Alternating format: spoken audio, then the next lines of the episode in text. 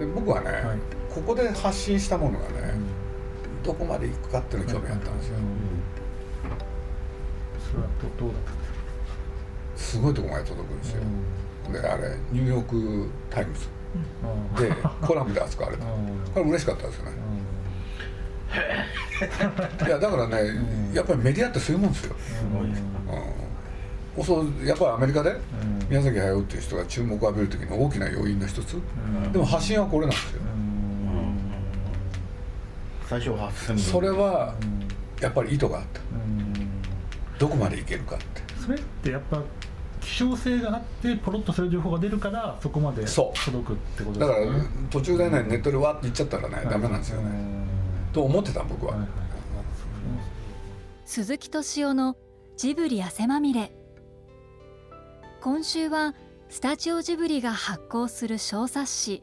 熱風のあり方から考えるウェブと活字メディアの未来の後編をお送りします。これはドワンゴが運営するゲーム情報サイトおよびアプリデンファミニコゲーマーでの企画です。スタジオジブリの機関紙である熱風が社会に与えている影響力を鑑みてその理由がどこにあるのか鈴木さんと熱風初代編集長の田井ゆかりさん。現編集長の額田久則さんにインタビューしています。聞き手はデンファミニコゲーマー編集長タイタイこと平真一さん。ドワンゴの吉川慶三さんです。あの渡辺教授さんのねあのインタビューの面影のああれなんかのあれ2回ぐらいやりました。2回やりましたね。やりました、ね、彼会ってきた。会ってきた。やっぱり面白いですよね。すごい。どこからこれはどこの本棚にも載ってないぞっていう人 じゃないですか。あの変な話だけど。でしかもそのまああの「ゆきしの面影」っていう本はまあそこそこ売れたのは何となく知ってましたけどその喋ってるっていうのはこれがすごい話をいっぱいしてくれたんで。いや僕ファンだったんでね、はい、やっぱりそういう時はね、うん、あの人に出てもらいたかったですよね、うん、なんか親近感感じてたし、だからまたね彼が、普通の人だったら聞けないようなこと平気で聞いて2 回目の時なんか今更来たって俺もう喋ることないよみたいなとこからねやってるんでしょ、うん、それはやっぱり人に恵まれてるんですよ、うん。だから僕にとってはね実を言うと、うん、あのこのネットでね、こうやっていろんなこと発言があるでしょ。で僕一方でおかげさまであのラジオであの、ね、番組を持たせていただいてでそっちもね10年経つんですよね。たまに連動企画やってるんですよ、うん、これで何て言うんだろう。それをね例えば先般経産省のお役人の立ちすくむ国家特集なんてあ面白かったんですよ、でなんで面白いかというとねあのラジオの方で2週連続かな、うん、俺で雑誌の方でやるでしょ、うん、そうするとね活字で読んでるとね、いややっぱり役人の人ってすごいなと思うでしょ、うん、ラジオで聞くとなんだこのあんちゃんっていう感じでね。そのギャップが激しくて。だから両方見るとねあ片方で聞いて片方で読むとね本当面白い企画になったなと思って。活字の情報と音声の情報。そう。映像はいらないって気がしてるんですよね、その2つは面白かったですね、うん、そういうやつたまにやるといいですよ、まあ僕なんかあのねあの、まあ、いろんな人に壊れて、うん、ね禅のお坊さんと喋ったやつなんかもね、まあ、活字としてみんなに読んでもらって、その後でラジオで流すっていうのも喜んでくれるし、あのメディアの価値とかメディアあの発信力みたいなものを考えた時に例えばその熱風の部数を、まあ、今8000部とおっしゃいましたけど、まあ、10万部にするって考え方もあれば逆にその希少性を高めてポッと出た時にニューヨーク・タイムズまで届届いていくみたいなその考え方が、まあ、それはね、うん、あの読者の僕要望だと思ってるんですよ、はい、読者の方からそういう熱い声が来るんなら、うん、それは増やしてかざるを得ない、うん、うん、でももともとね社会還元の一つだと思ってたから、うん。でまあ僕は8000っていうのは、まあ、最初ね、はい。実を言うともっと少なくて、ん。あれ5000から始めたんだっけ、俺で8000に行ったでしょ、うん。そうまあこのぐらいがちょうどだろうなとは思ってたんです、だからそんなにね、うん。あのね増や別にね今こちら側がねうん。増やそうっていう考えはないですよね、で部数が出りゃいいってもんじゃないもん。で必要な記事はさっき言いましたようにね、うん。ネットにすぐ載ってます。あちゃんと丁寧にね、うん。あの活字で起こしてくれて。やってる人結構いるし、なかなか多分そういう希少性で戦うみたいな考え方をする人ってそんなに世の中いない気がするんですよ。であそうなんだ。世の中いないしもっと言うと多分それでうまくいかせる人がすごく少ないかな。希少性で戦ってうん、でも、ん。こん今はそういう方向に行ってませんか、いろんなものが。たくさん吸ってとか、うん。たくさん作って人に渡すっていうものよりもすごくいい大事なものを作って、それを手に入れることでそのメディアならメディアものならものがなんていうの？注目を浴びる、うん。そういう時代にどんどんなっていく気がするんですけど、うん。私は。うんうんそそれって逆になんこここ最近そういう感じですか？それとももうちょっと長いスパンですか？ここ最近が特にすごいと思う。いやだからあの宮崎駿がここの表紙になって原発のうん時なん。か、何しろ新聞がね大々的に取り上げてくれるとか ね。やっぱああいうのは面白かったですよね、世間騒がすきっかけになる、うん、俺でねまあ実はあれなんかもう本当ひょんなことであの僕がね中日新聞の人にこれ言葉選ばなきゃいけないけれど、憲法特集でね憲法について話せ。でなねほんで記事になったの見たら僕一人しか喋ってないってこれ実は約束違反なんだけれどあのそれがきっかけとなってねじゃあ高橋さんも喋るか宮崎駿も喋るかでそういう時に熱風があるっていうのはね本当にいいんですよね、だから本当こんなねちっちゃくてもなんかそういうねあの機会を提供できる、で何もそんなにね偉そうに言おうと思ってるわけじゃないんで。なんかその熱風にこう売り込みとかってあるんですか？なんか記事書きたいとか出たいみたい少しあるよね。意外とネットってはい。部数が少ない割には、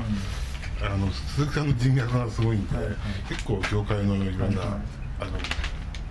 キーパーソンがうん。読んでるんですよ、はいはい。だからそれに比べるとなんかコ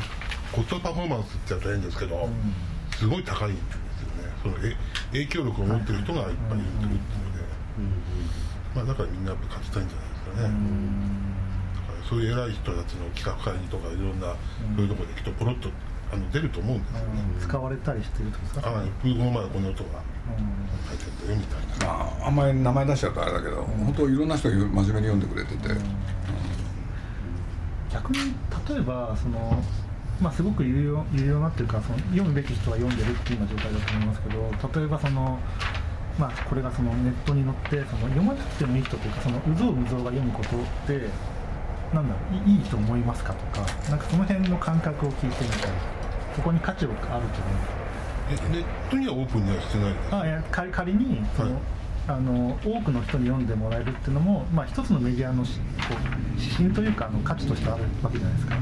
でもあえてそうそうではなくてクローズドにやってらっしゃると。それだってそれは昔からあるんですよ、昔からあるってのはどういうことかって言ったらね多くの人に読んでもらうと、ん。記事の内容はうん。ある種の過激さを失うでしょ、うそれは少ない方がね言いたいこと言えるんですよ、ん。それを失いたくないですよね、多くの人を相手にするとななんかいろんなその予防線だったりなんかいろんまが必要になる配慮だったりが必要になってだからそのと尖りがなくなるって感じですそうですよ、だから僕なんかも自分がねアニメージュっていうのをやってる時にね、まあおかげさまでどんどんどんどん売れ行きが伸びていったんですよ、でどうやって途中でね減らそうと思ったんですよ、これで大実験だったんですけどね半分に減らしましたよね、そしたら精神衛生上ね気分気分気分が良くなったんですよね、半分に減らすとするする数を減らすんですか？いやだって売れなくなる簡単ですもんだって。売れない記事をやればいいんだから、それ自分でやってたから分かるでしょ、どういう記事が喜んで？でどういう記事がみんな嫌がるかって、まあ、これはちなみにねいろんなところに行ってきたんですけど宮崎駿特集号っていうのはそうなんですけど。まあ当時だって誰も知らないんだもん。でもあれやったことによってすっきりしたですよねだから雑誌としては良くなったと思うんですよ。それでも内容はそっちの方がいいってやっぱ確信そのヤマトとか追っかけてるよりそっちの方が面白いという。そういうことじゃないそういうことじゃない好きってことですよ。だからいいとか悪いって判断よりね、うん、好きか嫌いかで決めたらいいんですよ、うん、と僕は思いますよ、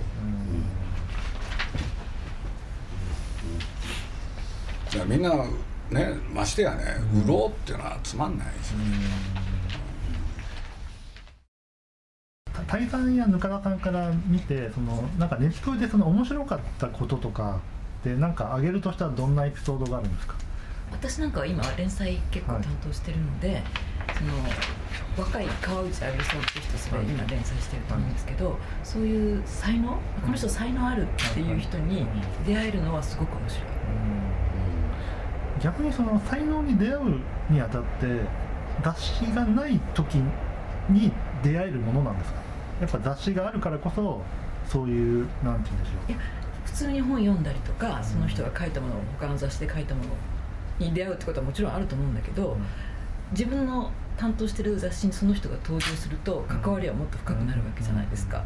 そしたらもっと面白くなりますよねやっぱり、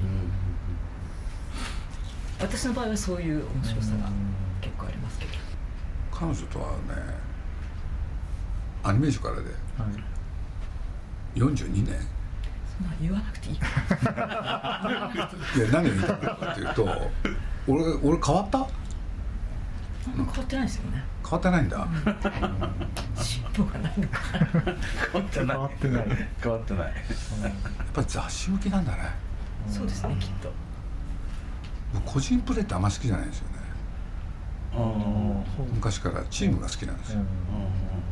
だから雑誌なんでしょうね。で自分がねなどうしてそうなのかっていうのはね。やっぱ記者ではないっていう意味ですか？自分自分自身記者。いわゆるこう雑誌のその自分で書いたりとかって記者ではなくてやっぱ編集っていうか。いや同じですよそんなものそういうことにねこだわっちゃいけないんですよ、うん、記者と編集者の境界線、なんてないですよ、両方やればいいんだもん、僕はそれをねあの自分がねアニメージャーやってた時にはみんなにそれを要求したし、今みたいにこうそれこそいろんな役割の方が取材をする時においでになるってことが、私がアニメージに行った時には本当に少なかったので、まあ、いてもカメラマンと自分。ぐらい、さっきねえ何人いらっしゃるの？え、はい、3人とかなんかね、4人とか聞いたんですよ、はい。はい、僕らの時ってねさっきの気配、うん、匂いを鍛えるためにね例えばね対談記事をやるじゃないですか、うん、そうするとそういう時、うん、誰が行くんですか、うん、その場には、はい、っていうことあるでしょ、うん、僕いつも一人だったんですよ、そうするとね当然対談だから2人でやるでしょ、はい、司会やんなきゃいけないでしょ、はい、で司会をやって写真も撮んなきゃいけないんですよ、でなおかつ速記もやんなきゃいけないんですよ。わかります、速記やってるとね質問事項いくらでも浮かぶんですよ、で、ね帰ってくるでしょ？その日のうちに原稿書いちゃうんですよね、鍛えられたですね、で何が鍛えられたかって言ったらそこなんですよ、勘？あれね僕だから自分が対談とか座談会とかいろいろあるでしょ？あのテープ起こしってゼロなんですよ、一応持ってきますよ、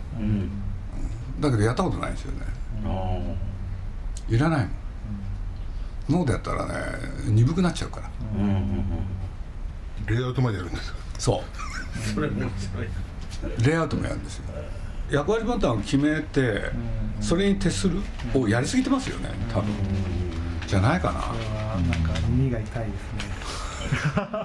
まあドラマはそれでもいや一応僕もあれなんですよ30いくつまでは全部自分一人でやってたんですよ。あそうなんだ。でちょっとまあ今立場がちょっと上がっちゃったんで記事書くの時間が取れなくて今ここんな風になっちゃったんですけど。はいこんなふうに。はいもともとスペシャリストの方なんで。僕だから川上さんのあのさっきの本とかは全部僕ほぼ一人です。これこれに関しては例えば。やっぱ本来そうですよね、テレビなんかもちょっと話ずれますけど昔は4人ぐらいでやってましたよね。絶対そうですよね、で今は30人ぐらいいるでしょスタッフが。だから人件費だけで。だからあの映画もね、はい。人数増えてからダメになったんですよね。あそうですよね。昔の映画ってね大体45日で撮るでしょ、はいはい。はいでスタッフはって言ったら56人。はいはいこれが大体10倍になってくんだよね、はい。1時間半の映画作るのに60人でそろそろ、そしたらもうつまんなくなるに決まってるもん、一人の人間がねいろんな役割をね持つって勉強になるんですよね、それはねいろんな人に手伝ってもらわなきゃいけなかったでしょ。自分が責任者だった時、そうするとね一個だけ真面目にやったことはね、一人一人にね要するに仕事の分担をね、なんて言うんだろう。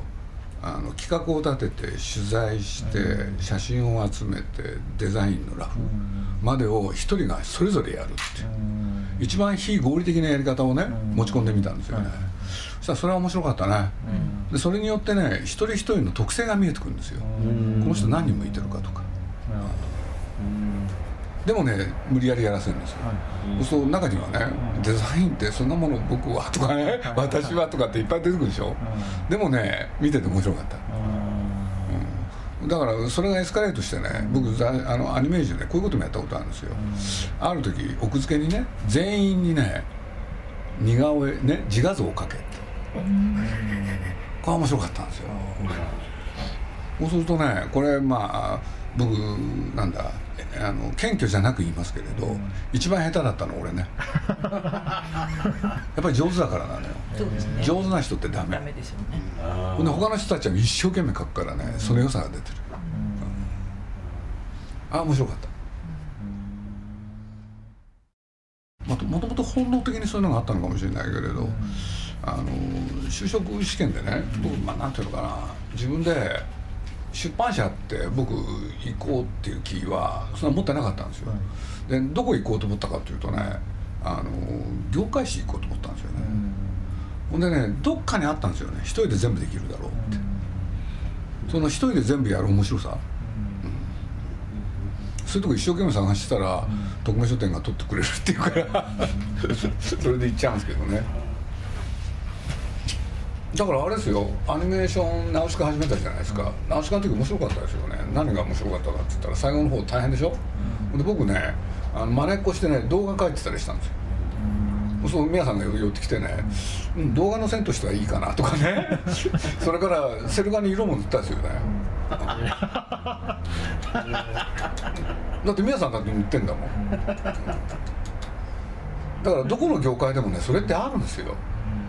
そうするとねその人たちが何やってるか分かるわけだから。でそういう経験踏まないとね分かんないですよね。だからあんまりちゃんとした本やると勉強にならないよね。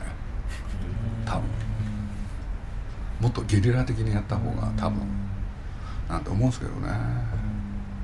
だから僕はもうただ対談でね例えばこういうやつがあるんですよ。ある男の人とある男の人の対談の時にね。あのね。今日の対談はねものすごい面白かったっつって。こういうふうに書いちゃったんですよ。小説風に書くとこうかって。もっと幅広がるでしょ。で小説の口調でねやってっちゃうんですよ。記事書くの好きだったんですよ僕。だからね面白かったですよね。あのその連載やった時。その担当者がね週刊誌の記事みたいですって言うから俺はもともとそうなんだからって。言ってでも確かにその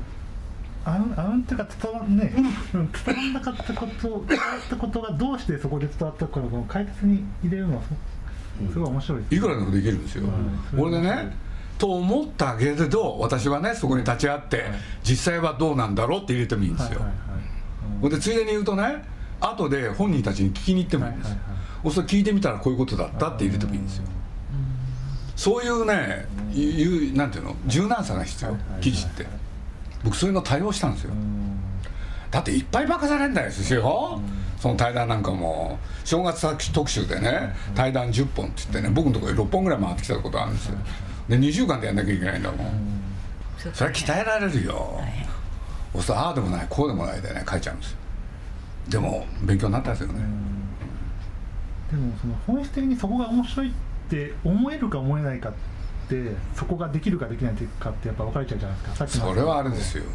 教養ですよ、教養ですか、うん、いろんなもの読んで。で何が面白いかどうかっていうのをね自分なりに勉強しなきゃ、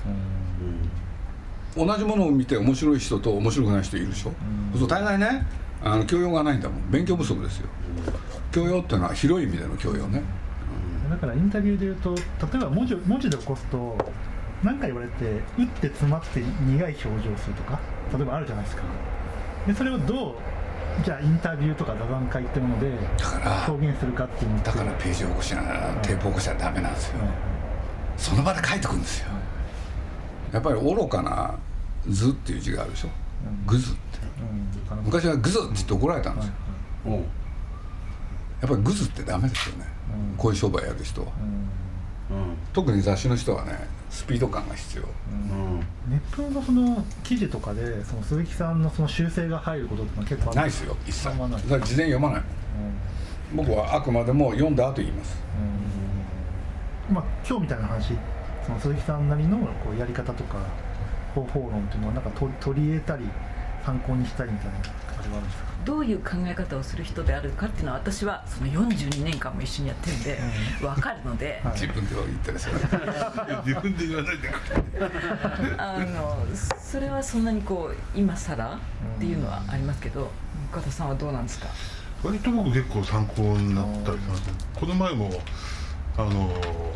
あるカメラマンのインタビューを、はい。あのすることになってて、それで、まあ、雑談の中で、まあ普通カメラマンのインあのインタビューっていうと、まあ大体写真論の話になるじゃないですか、そしたら鈴木さんが「いや金どうやってやってるのか聞聞きなさい」って言うんですよ。金どうやって。そうそうそう。せ生活費をどうやってどうやって写真のそんな有名なカメラマンまあ有有名なんですけど別にそこまで売れてるカメラマンじゃないんでどうやってそれで生活してるのかそこを君聞くべきだよ。ね ああ面白いな。すごいだからあの刺激になりますよね、でも面白かったよねそれ聞いて、はい。普通は聞けないですけどね。それをそれをどうやって暮らしてるんですか？それを聞いたらいいって思った心は何なんですか言ったで素朴に思えば自然と出てくる疑問ですよね、うんいい写真は撮ってるかもしれないけどこれじゃ売れないだろうなと思ってね。どうやって生活するんだろうと思いますよね。そのお金の話を聞くべきだよっつってこう。暮らし、うん。あのアニメージュでもねこんな記事やったことなんですよね。クラッシャー・ジョーっていうのがアニメーション映画化されたことがあってね、それに携わってる原画マンっていう、まあ、アニメーターが、56人78人いたのかな？忘れちゃったけれど、のね上手な人ばっかだったんですよ、で毎月に追いかけたんですよ、このアニメーターの生活と意見。って、そう書いてるものの派手さの裏で、どうやって毎日暮らしてるかっていう話なんですよ。週刊誌的ですねそれは子供向けの書いてたって。やっぱみんなねすごく引きに感じたみたいですよね、そういうのまあそうですよね。生活。やっぱ生活と意見って面白いんですよ。たまにね怒られたりもしましたけどね。アキラなんかまあね怒られたよな俺。すごい「アキラっていう映画があって評判ねいまだにいい賞そしたらね「アキラはみんなが言うほど傑作なのか」っていう特集をやったことあるんですよ。それよくやりましたねあれ。のほんとタイトルからねもうね入ってるでしょなんかが。あの時期に。ひどいっすよねもう。あれ怒られちゃって。